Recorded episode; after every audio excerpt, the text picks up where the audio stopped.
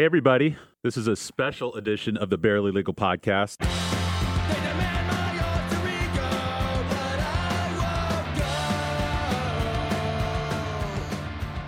On today's show, I have uh, I have to pinch myself. If you would have told me a month ago that I would be on uh, the Bubba the Bubba the Love Sponge radio network in his studio, that uh, the end of the world would be nigh, that everything was closing down, I, I would have called bullshit. But here I am, sitting in the Bubba the Love Sponge studio with Bubba the Love Sponge sitting across from me, and he's been kind enough to give me an hour of his time today to kind of tell you An hour? Is that how long we're taking here? Well, you tell you, you tell me when you're just, ready to go. I'm just messing with you.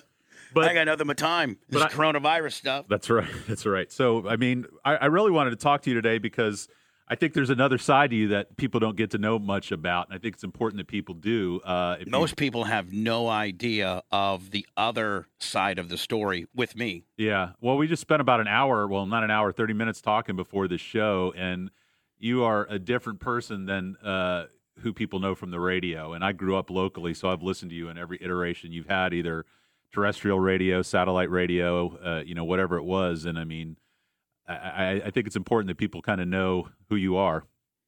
Yeah, you know the the media. Um, they have really kind of crafted me in the last you know five to six years as uh, kind of not. I'm not even a shock jock anymore. I'm kind of like the bad guy, the creep, the you know the the seedy, shady, and and it's, that's. It's, it's it's not it's not true, and it's it's just it's really it's really fascinating to see how the media once you get in the once you piss off the media or you've done it just they just absolutely go for the jugular and kill you and you can't really do much about it. Even if you have a delivery mechanism you know to say your side of the deal and people most of the people don't hear you know hear your show or whatever your side of the deal and you just get spun as the dick or the bad guy and that's me. And well, you're kind of a test case too, because I think what's happening to a lot of people in politics now is what's been happening to you for the past 20 years, where the truth of the matter, you know, we're in a post-truth world, so it's just all spin, and so and we're kind of in a cancellation world too well, that too, yeah. where like you know um, let's find out as much as we can against uh, and then you know what we're not we're not going to give you a second chance we're just going to cancel you you're done well, you wouldn't have had a career if where we're at right now was the case in the you know 90s, early 2000s. I mean, oh no my I, I you know i i'm only around i'm only left with a little remnants of what i used to have because when I was really whirling it up and getting in trouble, I had, you know, corporate America that would stand behind its talent. And if you were good and had great ratings, they would, you know, go to trial for you. Now Yeah. they just say you're done, buddy. if it makes money, it makes sense. But Right. even even now, that, that that's not enough to cut the mustard. So, uh, if I can, I kind of want to start at the beginning. Uh, so Warsaw, Indiana, right? Yeah. And uh, you have one sibling. Is it? Yep, Tara. I Tara. a- she's five years younger than and than I. Uh, so Four years. I remember. I remember back in the day listening to her on your show and Janie Cakes and all that other stuff. Yeah. So, uh, you know, I've kind of feel like I've grown up with you. So, how long were you in Warsaw before you moved? 18. I moved. I was there till I was, you know, 18. Then I went, graduated Warsaw High. Had a chance to maybe go play football. What And in- position did you play? Nose guard and Okay. and long snapper. Oh wow, And I, special teams. yeah, well, you know, nose guard defense, and then you know, Yeah. long snapper. And I, I had a chance to go maybe uh, play for Indiana Central Division Two, or I- or go try to walk on at Indiana State. So I tried to walk on at Indiana State. I made the squad, uh, and then blew my knee out like within the third or fourth practice, Yeah. and was just going to be a walk on anyway. Was your dad around? Was he in the picture? No, my dad and mom. My dad moved to Reno, Nevada. Oh, my, wow. My ju- my junior or senior year. I think my senior year. And um, my dad and I haven't been real close. Is he know. still around? Yeah, yeah, he's still Okay. alive. He lives in Reno. Been there ever since. You know, my mom and I are the closest, and Sure. uh, she's she lives down here in Tampa now. Oh, really? Because I think she was still in Indiana for most of the time that I remember you've been on the radio. Yeah, Tara and her both live. So we all live. Actually, we live. You know, all within like 15 minutes of each other. Oh, that's awesome. So that's kind of cool. Which does does does she work, Tara, or is she? Tara? Yeah. Oh yeah, she's What's she do? killing it. She's like um a medical headhunter kind of. Oh, okay, She's like got a- recruiting. yeah, Okay. something like that. Very cool. Very I think cool. I'd know more, but Well, yes. I don't you really got- pay you got- attention. You got some stuff going on. I got a lot of shit going yeah, on. yeah, yeah. And what about your mom? How's her health? Is she she cool? She's 74 and she's great, That's and awesome. she's you know just an absolute smart ass. That's where I get the majority of my smart ass humor is from my mom. Yeah, I, I might I lost my dad in 2018 and I lost my mom in 2019. And Oh, yeah, they were very much a part of that sense of humor. I Uh, can't. I can't even tell you. I know what that would be it's, like it's, because it's it just fucked up. I mean, I was an only child too, so I I, I was you were very- spoiled. well spoiled, but very close. Well, yeah, Very but very close with them. I, I I talk about this a lot on the show. I go to therapy every week because uh, being an only child uh, does a lot to you because you don't have siblings to kind of distract you from uh, your your parents' adventures. So And you know, were your mom and dad still together when they, were still together. Uh, they were still together, but God, those last ten years were tough. They there's constant threats of of of uh, of hiring me to sue the other one for child support. Did you ever have to stop in, uh, step in, and say, "Listen, Oh, mom, constantly. dad, listen, seriously, constantly, constantly? let's keep our shit together here as a family." And I mean, you know, for sure. I mean, they were the sweetest people that you know, but you know, they both had problems with alcohol, and Yeah. their, their health was pretty poor at the end, and they didn't want to be in the same room with each other the last couple of years. now was it freaky when you know your dad died, and you know, I don't know how close you and your dad were, but you know, all of us boys kind of gravitate to our mom, Yeah, and you know, you still had her, but then you know, obviously, in lieu of your father, you still have your mom. Yeah. And then when you lose her, man, it's got to be really a mind fuck. Like, well, I mean, is you know, because I, I've I've now heard every story I'm going to hear, and any question that I ever had is not going to be answered again. So I know as much as I'm going to know about their life. I know as much as I'm going to know about my family history. I uh, so there's a finality to it, you know, that's kind of dark if you if you meditate on it too long. But uh, you know, my my only advice to you would be put your mom on. T- well, you probably got a bunch of her on tape, but ta talk to her, ask her questions that maybe you haven't asked her, and have that document that you can have to go back to. Because one of my biggest fears is I'm me and tape doesn't usually work out pretty well, good. I'm trying to stay away from the tape and deal nowadays. that's I think Hopefully, my mom will keep her clothes on, and my best friend won't be over there when we're taping, so Well, we'll be all yeah. right on that deal. That's true. That's true. But I'm, my, one of my biggest fears is that I'm going to forget the sound of their voice. You know that that, that Oh, keeps yeah. me up at night. So anyway, anyway, so, So uh, then I went to Indiana State, Terre Haute, Indiana. Was there for four years. did you do broadcasting at all in college? Or? Yeah. Well, I didn't at the college station. Um, it actually, So April- did you study it or no, Okay. no. I just was, you know, fucking around in Indiana State, like not doing well in school, flunking out, you know, whatever, lifting weights. Were you the Bubba then that you are today? I mean, did you have the same personality, or is that something that's kind of evolved over time? I think it's evolved, but I think it, you know, I think I was probably seventy percent what I am now. Seventy, Yeah. not full retard. How what do they say Yeah. for the Just kinda seventy like percent? Yeah, rolling around, kind of a smart ass, Yeah. you know, whatever. And so, in uh, April first of nineteen eighty six, two years I've been to Indiana State. Twenty years old, give or take. Yeah, twenty years old. Yeah. Yep. And so I, I, did some to- research last night. I was uh, a bouncer at a nightclub called Jubilation. and then it was uh, owned by a guy named Hassan. He was a Middle Eastern guy, but he was super kick ass. And he, I was a bouncer there. And Yeah. so on Thursday night, they used to have like this naughty nighty contest hosted by some local radio guy. Right. And so I go to work that day, and Hassan takes me into the office and he says, Listen, there's this guy on the radio. His name's Kerry Gray, and he's the host of this Naughty Nighty contest every Thursday. And uh, he always goes back to the dressing room and gets creepy with the girls. Like he goes back there and be like, Hey, you know, I'm, I'm, and so. He's, he's creeped a couple of the girls out. So when he comes up to the stage tonight, because that was my area, Yeah. I want you to give him the wireless microphone and tell him that he can host the contest, but he is not to go back to the back. And that's your responsibility. Nice. I'm like, all right. So I'm sitting there, you know, at the stage deal, the door that goes back to the back. Sure enough, this guy comes up and he's like, Hey, I'm Kerry Gray from 103 PFR. Just to let you know I'm supposed to be back here in the back because I'm the, the, uh, the judge of the Naughty Naughty contest. I'm like, Listen, I'm nuts. Hassan already told me to be looking out for you. And uh, you're you're supposed to go grab the microphone and get on stage, and I'll bring the girls to you. You're cre- and I actually just said you've been creeping them out there, buddy. And so he goes, and then so this and this this next statement is what probably changed my life, whether for the good or the bad.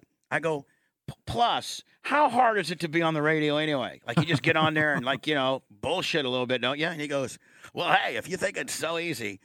So this was like on March 31st, 1986. He says, we're doing for, for April Fool's Day here at 103 PFR in Terre Haute, we do this thing where we just bring average people off the streets to be radio people for the April Fool's Day. Right. And so, why don't you come down to 643 Ohio Street uh, at two o'clock, and I'm gonna you're gonna be my guest DJ, and I want to say I got this lunk-headed bouncer here that thinks he can be a DJ, and we'll see how stupid you sound. Okay? I'm like, okay. So I go down there the next day, and um, you know, this guy's on the air, and he's playing like you know Falco, Rock Me Amadeus, and you know Janet Jackson, Give Me a Beat, and all this kind of bullshit. And you know, he's like, you know, 103 PFR, it's scary Carrie Gray with you, and here's some Janet Jackson for the Lincoln Quad, and all the hot Alpha Phi chicks uh, on 103 PFR. Then he plays. So, well, then I'm so I'm in the studio, and I'm not getting ready to be. I they're not really letting me on the air yet, and then when I do get on the air, it's just going to be like, hi, my name is Bubba Clem, and I'm a bouncer at Jubilation and like you know, like that's all I was. They're not going to let me really do anything. yeah. And so I'm watching all the phone lines blow up, and I'm watching him pick up the lines. And as he's playing these records, I see all these chicks, and and you know, I kind of quickly figure out that hey, this motherfucker here is really popular, and people like him. Like just the guy on the radio, man, they really dig him. So this guy, I quickly changed gears and rather be a dick to him. During that show, I'm like, hey, um, let's uh, I know a couple college parties. Once you come hang, can kind of come hang out, hang out with me a little bit, I'll take you and take you to some college parties.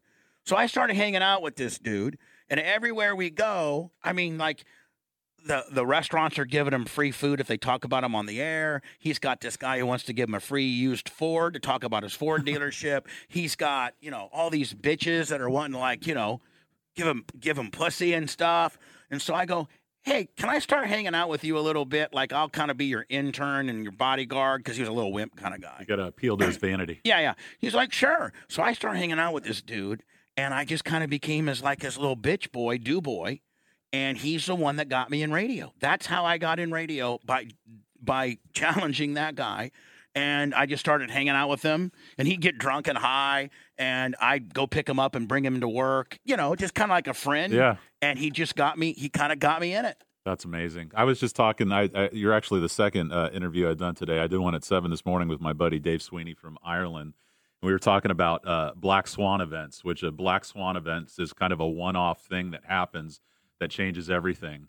And so uh, it sounds to me like you know, but for that that that day at that job, life would have maybe taken a drastically different turn. well, you. I wanted I wanted to be a high school football coach. Well, I could see that for I, sure. and and you know what? Um, you remember? You remind me of Jerry Austin, who was my football coach at Northeast High. So I I I could see it. And so when I my first year, I go there at '84, and um, I take one semester. I instantaneously get all Fs. Don't even you know give a fuck. Yeah. Uh, they put me on probation. Um, by by May of '85, I'm kicked out of school and so I go back to Warsaw and I start working at a van conversion place. Putting down carpet or putting something. down carpet. Yeah. And my I was still I was just, you know, two years removed from being the captain of the football team in, at, at that in in Warsaw. And so the head coach of the, of the high school team, Kevin Westover, was my boy. I go to Kevin and say, Hey Kevin, I get off work at three o'clock. Can I go out and help the freshman football team? You know, help uh, Coach Lichtenwalder. He's like, yeah. So I went and was the assistant coach for the freshman team. We went eight and zero, and I was going to go back to Indiana State just to get my teaching degree because I had to sit one semester out.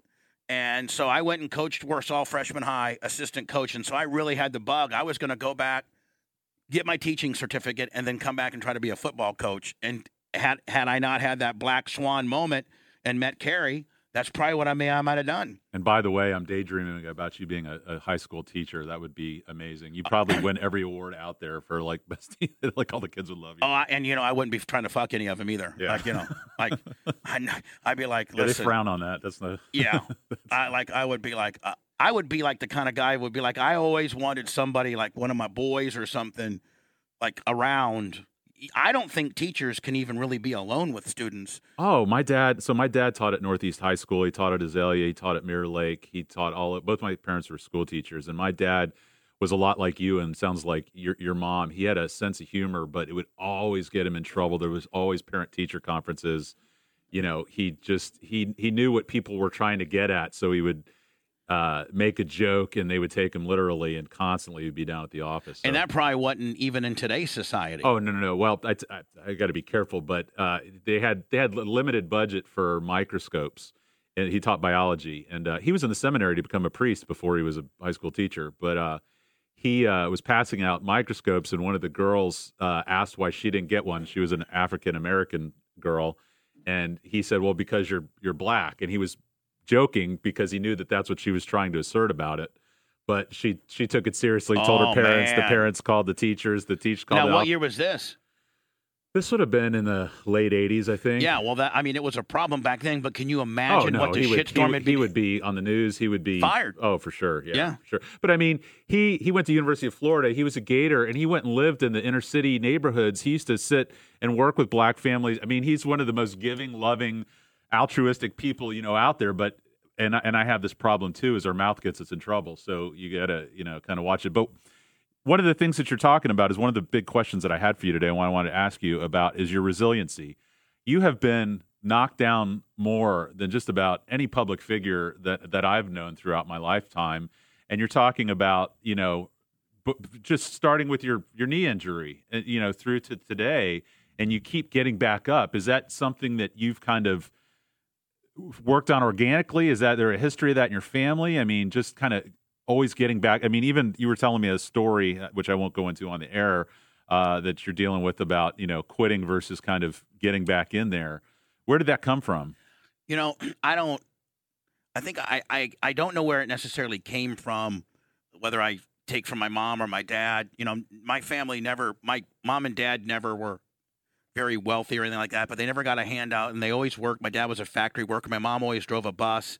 Uh, or worked in a doctor's office, so I think I think probably instilled by them on not ever wanting anything for free or getting a handout. But I, I, I never really know that I, that giving up is an option. Yeah, You know, like it's not, and I think in today's society it is. It is. I think in today the way that maybe the younger generation i i giving up is okay, yeah, whereas I'm not. I've never been taught. I don't come from the school of giving up, and you know, the only way I would give up is if I would kill myself. Like I mean, that's the ultimate give up. Give up, and so yeah. if I do give up, I'm just not going to lay at the house all day, and I'm just going to go ahead and blow my brains out. I mean, like if you're going to give up, you might as well give up like a pimp. if if You know, if if, that, So I'm not. And if I- that ever actually crosses your mind, please text me. Oh, I'll- it has. Yeah. I think we. I think everybody Oh, they think about it Yeah, for think- sure. I no, I've had this conversation with my therapist. For I sure. think everybody would lie. Everybody would lie. A lot of people would lie that have thought about killing themselves. Now, us normal, rational speaking, rational thinking people uh, that have kids and people that may be financially and fiscal families that depend on on us and you know you own your own business and things like that you you know you got to quickly get over the pity party and realize that you can't blow your brains out right. but we've all thought of it Yeah. We've all thought of it, and we've all had that tender moment. We'd be like, you know what? I wonder if people would even miss me, and you know, and and and I'll miss you, Bubba.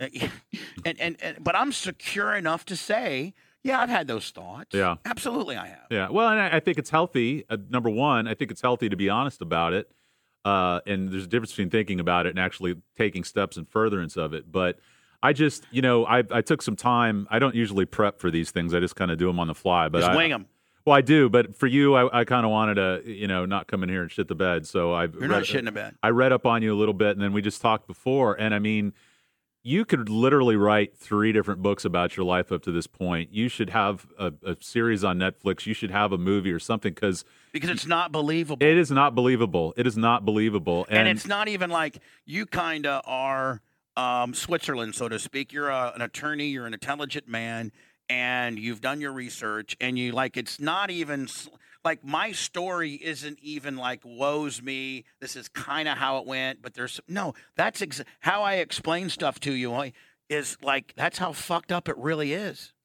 Well, the, and the hard thing is, is you know, it's this is theater to a, a lot of degree. I mean, if you came on and were just me on the radio, no one would want to listen long term because it's not compelling. So you're playing a role. It's there's smoke and mirrors to some extent, but I feel like that that personality that you portray on, on the radio is is taken literally by law enforcement, by the feds, by the judges, by the attorneys, by you know people in your life, and so you're suffering because of a role to d- degree that you play on the radio, and, and you you know you're a lightning rod, and, and and I can explain why that happens.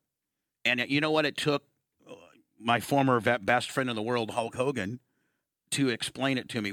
It was probably in 2004, 2005. This 2005. was before everything went. yeah, this is yeah. before. You know, Hogan and I didn't have our issues until 12. Yeah. You know, and I hope that you know when all this legal wrangling gets done, that you know Terry and I can reconnect. I don't know that that's going to happen, but a couple of things legally have to go. You know, get, have to get taken care of first, yeah. until we can even attempt that. But in 2005, 2006, we were training one day, and um, Hogan listened to the show all the time, and we went out to breakfast after we got done training, and a couple women came up to me and called me a pig Yeah. and like, oh my God, you know, I can't believe that you killed a hog and you're a pig and you know this and this and this. And I, I just it really upset me. And Hogan nailed it. And I never thought about why this happens to me. I go, you know, Hogan, Terry, why why don't people understand that I'm not the guy on the radio? Like that's kind of a persona, bigger than life kind of deal, over the top, blowhard spokesperson, you know. And he goes, here's the reason why and and it makes perfect sense. If you're a bad guy, let's say that you're, uh, you know, a, a, famous actor like George Clooney or you know, whatever, a famous bad guy, and you play a bad guy on the silver screen. Like I'm talking about a bad guy, like a guy who cuts people's heads off and yeah. rapes women, and you know, like a, a your character that you play is a bad guy. Well, in the most famous and busiest actors do will do uh, like The Rock right now does about two, maybe three films a year. Most of most of the time, if you're a really hot actor, you average about two films a year, maybe one, but let's call it two. And within each film, it's about most films are two hours. Right. And so, at the best, if you're the lead, most lead actor in whatever role you're playing, you're going to get 50% of the film, film's real, real estate. So that means you're going to be on screen about an hour total. Well, if you only have to play an asshole and a killer or a bad guy or a child rapist or a murderer or anything bad that people could judge you by, you're only going to be that person in their lives for two hours a year. The frequency that I have to be a bad guy, that I play the bad guy, The breadth and the depth. is 20 hours a week. Yeah. Four hours every Four morning. Four hours every morning. And it really makes sense because if you drive something home long enough, you know, McDonald's and Burger King, they it's more frequency than it is the content of the message. It's, you know, you may watch the ball game and see, you know, five Chevy commercials. So they just hit you and hit you and hit you and hit you. Well, when you hit people for that frequent, that consistent, and you play the role that many times, total real estate of people's lives, then they believe it. Yeah. That make I think that that made the most sense of anything I've ever heard with regards to why people perceive me as such a dick. Well, and, and and you look at just the public in general, and you know, I I- I don't know where we line up politically, but you look at people's view of the president right now, and they have very kind of extreme views on him, one way or the other. You know, there's there's one part of the community that will tell you what a great businessman he is, and I think there's some arguments as why that might not be true. And then there's other, you know, people who take the position that he's the devil incarnate. And although I'm liberal, I, you know, I, I don't think that that's true either. But it's it's not, you know, people aren't willing to do the work to find out who people are. They take the first and the last thing that they see, the primacy and recency, or the the, the redundancy as you're describing, and, and that's just enough for them to kind of form an opinion. So, uh, you know, but I, I've I've always, you know, I I grew up in St. Pete. I remember the Power Pig. Uh, you know, when I was in in college, I listened to you. Then when you were on Sirius or XM Sirius with Howard, I listened to you every day. Uh, and so, you know, I I hear these things, but I also kind of knew people backdoor that that knew you, and so I, I knew that there was kind of uh, a, a disconnect between who you were on the radio and, and who you are in the per, uh, in person. So, but watching watching the trajectory of all these cases, I just How many people do you know? You're an attorney too. How many people do you know that aren't criminals that have been on trial four times? well, I mean, trial four times, but how many cases in general between civil and whatever else? Well, I mean, I- it's got to be No, yeah, triple, tri- triple digits at this point, isn't it? No, probably um, no, I'm talking civil lawsuits. I'm talking no, probably double. I mean, it'd certainly be probably maybe 10, 12, yeah, something like that. From Hooters waitresses, and I called him a bad name on the radio, to Officer Giles yeah. uh, of the FHP when I called him an old guy. Like you know, and I've and by the way, I've never lost, ever, ever. I'm four and zero on trials. Yeah. Well, I mean, like, it's a good number. but I mean, like, if I, growing up in Warsaw, Indiana, or just starting radio, whatever, if somebody would, you know, like to be on trial, it's a big thing. Like you know, with a jury. Oh, it's a life event, like a death or yeah. a marriage or a divorce like or to be a on child being trial. born. I mean, that's a ma- like ninety five percent of America will never be on trial. Maybe ninety nine Yeah. will never be on trial where you know a jury is determining your de- your destination. And I've been on trial four times. It, it, it, it almost feels like a Gotti type deal where they're just trying to get me. Well, I know that Howard always tra- uh, trades on, you know, kind of all these FCC things that he did, but at this point, I feel like you've had to have exceeded his legal wranglings. Oh, I have. He's never been on trial. Yeah. I mean, he's never been facing five years in prison. I mean, I mean, you're, was you're really the tip of the spear. I can't even think of anybody else who's probably gone through as much as you have legally. And you know why? And I'm not. I'm not trying Well, I to have be an opinion, but uh, sure. do you know why I've won all four? Why is that? Because the jury was able were able to see me. They knew Well, the jury is you. Yeah. You know, Well, the the- jury, the jury able they you know the, the the the system works, and the fact that the jury didn't judge me on my job, my attorneys were able to put me on the stand and accentuate me as a person. yeah. And me as a person is not that bad of a guy. In fact, most people like me. I don't mean for that to sound arrogant. No, no, no. But I mean, I wouldn't be four and zero uh, if if I if people if I didn't resonate well with a jury. Well, I mean, just waiting in the in the in the green room here and seeing all the people, you know, you've got people just love being around you. Mr. Messina, who I, I think owns the building, turns out he's uh, a distant relation of my wife, Tina. The Basiglios and the the Messinas are, are related, but I mean, people love you, so I I, I, I get it. Um, so I want to talk a little bit about uh, kind of where you're at now versus where you've been over the past 20 years. I mean, I don't know kind of how at the front of uh, the public's mind you are since kind of all the Gawker stuff went down. Not not a good one. Yeah, yeah. I mean, I mean, if you go down to the bar, you go down to you know wherever people hang out, uh, and you say, "Hey, what do you know about Bubba the Love Sponge?" yeah, Here's what you're gonna get. He's an asshole, and he fucked over his best friend, Hulk Hogan. yeah, That's what people think. He taped he taped his best friend fucking his wife and tried to sell it, and tried to do Hogan dirty. When really the only thing I'm guilty of is letting my best friend fuck my wife. Do you even bother trying to explain that to anybody anymore, or have you given up on that? No, I do. Yeah. like I'm like, you know what? Did you know that I'm not the one that disseminated the tape? That uh, in fact the the tape was part of my security system, and that I didn't distribute the tape. It was taken from my building. Like, and you by the time you get that far in, people are like, whatever. He's just fucking making an excuse. People all think that I can't take responsibility for my part of this, and I can. Trust me, I have been. I've paid dearly for my part in this whole deal. But you know, maybe in my lifetime in the next year the people that actually shopped this tape disseminated this tape distributed this tape they're currently in litigation uh, you know when that trial either settles or is tried people will then say uh, listen people are still going to have an opinion about me but i got a 50% chance to to persuade somebody who didn't know the real story into believing me now because everybody thinks that I'm a big fucking blowhard that wants to make an excuse for what happened, and that's not the case. Well, the other thing, and uh, not to get real deep in this, but I don't think people have an accurate picture of what this did to you financially. Oh, it's it. I lost everything.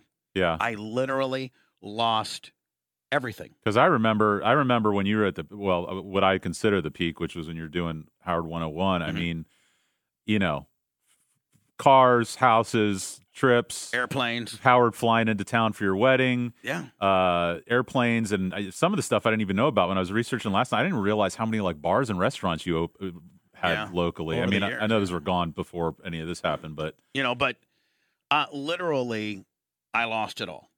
I lost everything. yeah. And I mean, I don't know how much more I have to lose in order to finally start getting. A Well, yeah. I mean, at some point Like, you hit much- bottom and you turn around, but like when is When society going to take their their boot off my neck yeah, and let me you know let me have another chance i certainly have been humbled i certainly have a whole nother perspective of life and if i ever do get another opportunity i will do it much differently Well, so I was going to ask you that. Aside from the obvious, if going back to that day that the uh, the uh, radio show guy asked you to come on the show, what would you have done differently? probably the only thing i would have done differently would have been the Hogan tape. That's it. That's it. So you stand by the That's rest. that's oh fuck yeah. I Yeah. mean the the the hog deal. Uh, listen, that was a very distasteful thing in today's in society. I, I listen. I don't even go hunting. Yeah. I don't like killing animals. I my, my couple of my friends own hunting camps and they go out and blast deers on the weekend and I'm like deer. I know the, plural of deers, Yeah. deers. Fucking redneck. but I don't even like uh, I I- I don't like hunting per se. Uh, The hog deal I probably wish I wouldn't have done, but I got a ton of publicity over it. Uh, but probably the hog deal and and and Hogan fucking my wife Yeah. would have been Yeah. if that didn't happen, I'd still be probably running hard. Now, was that re- you were were you off Howard before that happened, or was was were those two things related, or were those separate things? Well, it they actually the event happened in 07 okay. and then the theft of the tape happened in 12 and it got it was released in two so I'd I'd left Howard in 2011. Okay. So the just you know the So it all happened at the same time, but it wasn't related to that, was it? Or No. can you say? No, no, no. It Uh. The event of Hogan and, and Heather sleeping together was in 2007. Okay. but the theft of the tape was in 2012 and i i stopped working for howard in 11 Why'd you stop working for him? we came you know they wanted to cut my salary and Oh. i wanted to go do my own thing on the internet and you know hindsight being i didn't make the right decision Do you, do you hear from him anymore, or is that over? no no we keep in touch um we we we chat probably two or three times a year and email frequently That's cool. That's cool. And i got a lot of respect for howard i uh, Well, I- you know, I'm to very get, very humbled by what howard did the opportunity he gave me well, and to be in this career over the course of your life and not kind of have some of the things that have happened to you. I mean, that's that's those are tough waters to navigate. You know, as a as a divorce and family law attorney, I look at guys who are you know in their seventies and eighties. It's like you got to the other side of this thing without killing yourself, without becoming an alcoholic, without getting arrested, without getting your bar license taken. So, just kind of surviving is is to be. Uh, And I'm kind of in survival mode right now. You know, I'm 50. I'll be 54 next month, and uh, you know, I should be way ahead of. You know, virtually, I'm starting over as a 50, 50 some year old man. I'm. I basically have no savings. yeah, Um, I have nothing. You know, but I still come in here every day in a jovial, entertaining, upbeat way, and try to keep trying on. You know, How's your keep health? trying to make them. Uh, I don't think it's that good. I, I mean, you look good. Uh, I'm heavy. Well, but I mean, in in, in the I'm context of your life, I think you're you're on the better end of it than you have been before. I need, you know, I'm two, I'm 300 and like 11 pounds. When I was really in shape at my best, I was 249, yeah. and at my heaviest, I was 488. Wow. So I'm, you know, Yeah. I need to get serious about my diet and my exercise again. But you know, But I your just heart's okay. Blood pressure's okay. Yeah, yeah. Cholesterol's I think- okay. yeah, I think so. Uh, yeah, I actually got pretty good blood pressure and cholesterol. You've you've I I mean you've weathered this beautifully. I think. God. I mean I think any one of these things by themselves would have ended me. And you know you're like Rocky. And you know the thing about it, Josh, is uh, I've I'm kind of a no nonsense. I hate making excuses kind of guy. And so all when I when I've been growing up, you hear all too often, "Well, man, stress will kill you," or "stress." And I was always like, "What? Shut the fuck up, man up, and get through your shit." But man, I have now gone. I've been fighting these battles that I've been fighting that have brought all this stress to my life since 2011, and I can see where stress it's it's really taken a toll on my health, and I and I never believed that that excuse back in the day. Be like, ah, whatever, fucking stress, fucking stress kill you. Yeah. But I'm a big believer. I'm a big believer of it. Yeah. I was talking to uh, Redner. He came on my show and he was talking to me about. What a good guy It- he's amazing. He, that guy is. That's another guy that's been somewhat ill. Oh, for sure. Another, and yeah, you, you the the image, God. the image in the public, and the guy that walked into my office. He walked in with these two guys, and I thought they were like bodyguards. And my my quote unquote studio at my office is one twentieth of the size of what you have here. And I was like, guys, I don't think I can get you all back here.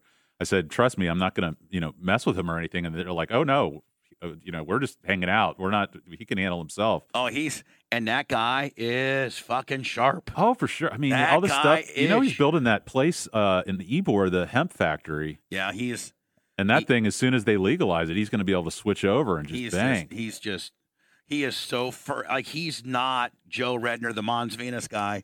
That may have got him to the dance, but my lord, that guy's brilliant. Well, I heard about the what the how he did on the brewery, Yeah. and uh, you know, Maida, who's related to Messina that we were just talking about, he was the the brew bus thing, and he, they sold it for a good a good dime. But Oh, yeah. but he said if we held on to it a little bit longer, we could have sold it for ten times as much. And I was I was over in Scotland a couple weeks ago, and they had some uh, that brewing company over there. I was like, this thing is worldwide now, so Oh yeah. It's crazy. Again, that's an, another guy that people you may go say, hey, you know, go talk to some bitch in Carrollwood that's 35 years old and oh, ask Oh, yeah. about Joe Redner. And like, oh, he's a fucking scumbag, and titty dancers, and man, that motherfucker's straight money is what he is. He's raw vegan. He's Yeah. one of the most politically knowledgeable people Yep. that you'll ever run across, and he just has common sense and spades. So Yeah, he can guy. pick up on anything quickly. So I, I'm not going to keep you too much longer because I know you've been on the radio as you all need, morning. bud. As long as you need. Kevin. Well, so uh, this this show that you're doing, you're you're doing. There's a terrestrial radio component, and then there's an online component. Yeah, uh, we do. We have, we're syndicated in six different markets terrestrially, but we are the the largest. We're one of the first to go to to the Twitch platform. I don't even know what that is. Twitch, uh, Twitch.tv is owned by Amazon, Okay. and it's uh, it's historically a gaming platform. Oh wow. And um, Amazon bought it from the guy that invented it for one billion dollars, yeah, and it basically is the TV version of my radio show. that's awesome. and uh, we uh, it's it's pretty much kind of taken over my whole business template. Like we make more money there and do better there than anywhere. Well, I was looking, so you know, in trying to market a law firm, you know, where our hands are pretty tied by the Florida bar as far as what we can do. But I'm always trying to figure out a way to differentiate my firm from other people out there. And uh, you know who Gary Vaynerchuk is? He's a, he's a big marketing guru. But anyways, he I've heard of them. He yeah, he talks about that. He he did this like he got this wine company that he sold really good wines, but sold them for super cheap and made a bunch of money. But anyways, now he does he does public speaking and he talks about the two best platforms to grow your business are uh, LinkedIn and then TikTok. And so LinkedIn is good because you know for my law firm, whether it's personal injury, divorce, property management, if I want to look up contractors so that I could get people's roo- roofs caving in, I could go on LinkedIn and, and type in Tampa Bay roofers, and it gives me a whole list of people that I can reach out and have lunch with. But TikTok, which is what your Twitch reminds me of, have you ever gone on TikTok before? Yeah, I know. Uh, we have a TikTok account. Do you? Yeah. I have no idea how I could market my firm. I have a buddy over in St. Pete, Bruce Denson, who does it pretty well, but it's all girls in yoga pants doing these weird Yeah, dances. And all yeah. this- I'm like, I don't know how as an attorney I can market on this thing, but I, I want to get a video component. But I see there's IGTV and Facebook Watch, so I'm trying to figure all that stuff out. Yeah, we um, yeah, there's YouTube. Yeah. There's you know, it- there's just and and now Facebook just came up with a monetizing platform if you get a certain threshold of people. So you know, you got to world, you got to have a digital. Uh, you got to have a digital thumbprint. You've got to at least have some type of digital thumbprint. Yeah. So what does the future hold? Are you going to do this forever? Do you have a five year plan? Is it just going to keep keep I don't know. keep your head down and pushing forward? Is yeah, that I mean, yeah. I I hope I hope that I could catch another big terrestrial radio break in Tampa, like 98 Rock or or something like that. You know, bring the guy that started all that, you know, back. yeah? Um, but you know, I've been blackballed in Tampa radio. Um, and I don't know that I'll ever get that shot. I have the the show that I do now, heard on AM 820, uh, locally, uh, is the probably I feel my show that I'm doing now with the people that I have now is as good as any any era that I ever had. And if I could just get you know somebody in Tampa to listen to it or to believe in it or to give me a shot, the the, the community of Tampa doesn't have a problem with me. The uh, the media and you know some of the movers and shakers in radio have a problem with me. Well, I mean, it, it all boils down to money, doesn't it? I mean, if they think it's going to make money, they won't have a problem. Well, with but it. If- but in today's society, it's Yeah. also about how much flack you're going to get. And when you bring on Bubba the Love Sponge, even if I went out the next day and did a you know save a puppy a thon, you're still going to catch a ration of shit. In today's world, everybody wants to stick their head in the sand and not catch any blowback at all, none. well, that's true. But at the same time, you can have a guy on the radio talking about grabbing women's, you know, whatever, and become the president. So Right. I, it's hard. It's hard to figure out what what matters and doesn't matter to the public and to business because. Well, it's and it's who they make the bad guy. yeah, I mean, you know, yeah. we got to uh, change that narrative. By the way, you know, we got to we got to get the real you out there. I agree. You want to want to help me? Uh, for sure, you've been the heel. You got to be the what's what's the when opposite? I of- oh, a baby face. Baby when face, when I right. worked for TNA Wrestling, I was a ringside reporter, you know, backstage deal, and Dixie Carter, who owned the deal, Not Dixie Carter from the actress. Uh, no, no. Okay, Dixie okay. Carter, her dad owned Okay, Panda. Energy, and she owned TNA, and it was taped over in Orlando. Yeah. And like the fans, so Jeff Jarrett came to me and said, "I've Oh, wow. never seen anybody that's got real heat. Like you got real heat." Oh yeah. like real heat. Like they, you know, like the fans fucking absolutely hate you. Yeah. And I go, like, we may have to get rid of you. And I go, motherfucker, isn't that exactly? That's what you're paying all these guys a bunch of money Right. to figure out how to do. All I do it naturally. Got, all yeah. these guys got fake heat, and you're gonna fire me because I got real heat. I got you real need to start real heat. heat wrestling and just have a bunch of uh, Like public. it's real heat. Yeah, yeah. Like I really hate you, and I really want to beat your ass. yeah, yeah, yeah. That would be a good. That would be real heat wrestling, would it not? do you talk to Brett Hatley anymore? You know, Brent Brent is coming back to Tampa. Is he really? Yeah, he'll be back, you know, in the next month, and I think he's uh, oh, starting a channel on Twitch. Oh, for real. Uh, he may, you know, dabble in with me a little bit. So I, I went to high school uh, at Northeast High, and his younger brother Steve was a year or two below me. And You know, Jeff Linton. yeah, Yeah, those are my boys. Craig Purcell. oh for sure. Yeah. So so they lived like a, two blocks off of Northeast, and we used to go over on Friday afternoons before the football game, and we'd sit at their house. They had basketball court out, out back, and we'd all go into to Brett's room and play uh, Steve Madden, and all the running backs would go get high in the backyard, and they would end up puking during the game because they They were so high. Yeah. but I remember Steve and I remember Brett, and Brett was like, everybody would scatter when he came home because he was always in the shittiest mood and he wasn't nice to any of Steve's friends. Oh, yeah, he's a dick. Brent's So- a dick. I love so- Brent more than anything, but Brent, you know, he's an acquired taste. yeah, yeah, yeah. So anyway, well, Bubba, I, I can't I can't thank you enough for having me on. I wish you the best. Uh, you know, I'm able to differentiate the on the air versus off the air, and uh, I, I think you've you've you've taken a sufficient beating, and hopefully uh, the cards uh, change for you. I look forward to working with you too, buddy. Of course, well, um, yeah, we'll talk about that sometime later. I locked you. I yeah. locked you up, buddy. Yeah, well, I appreciate you. Thank you so much. Thank you, buddy. All right, take care.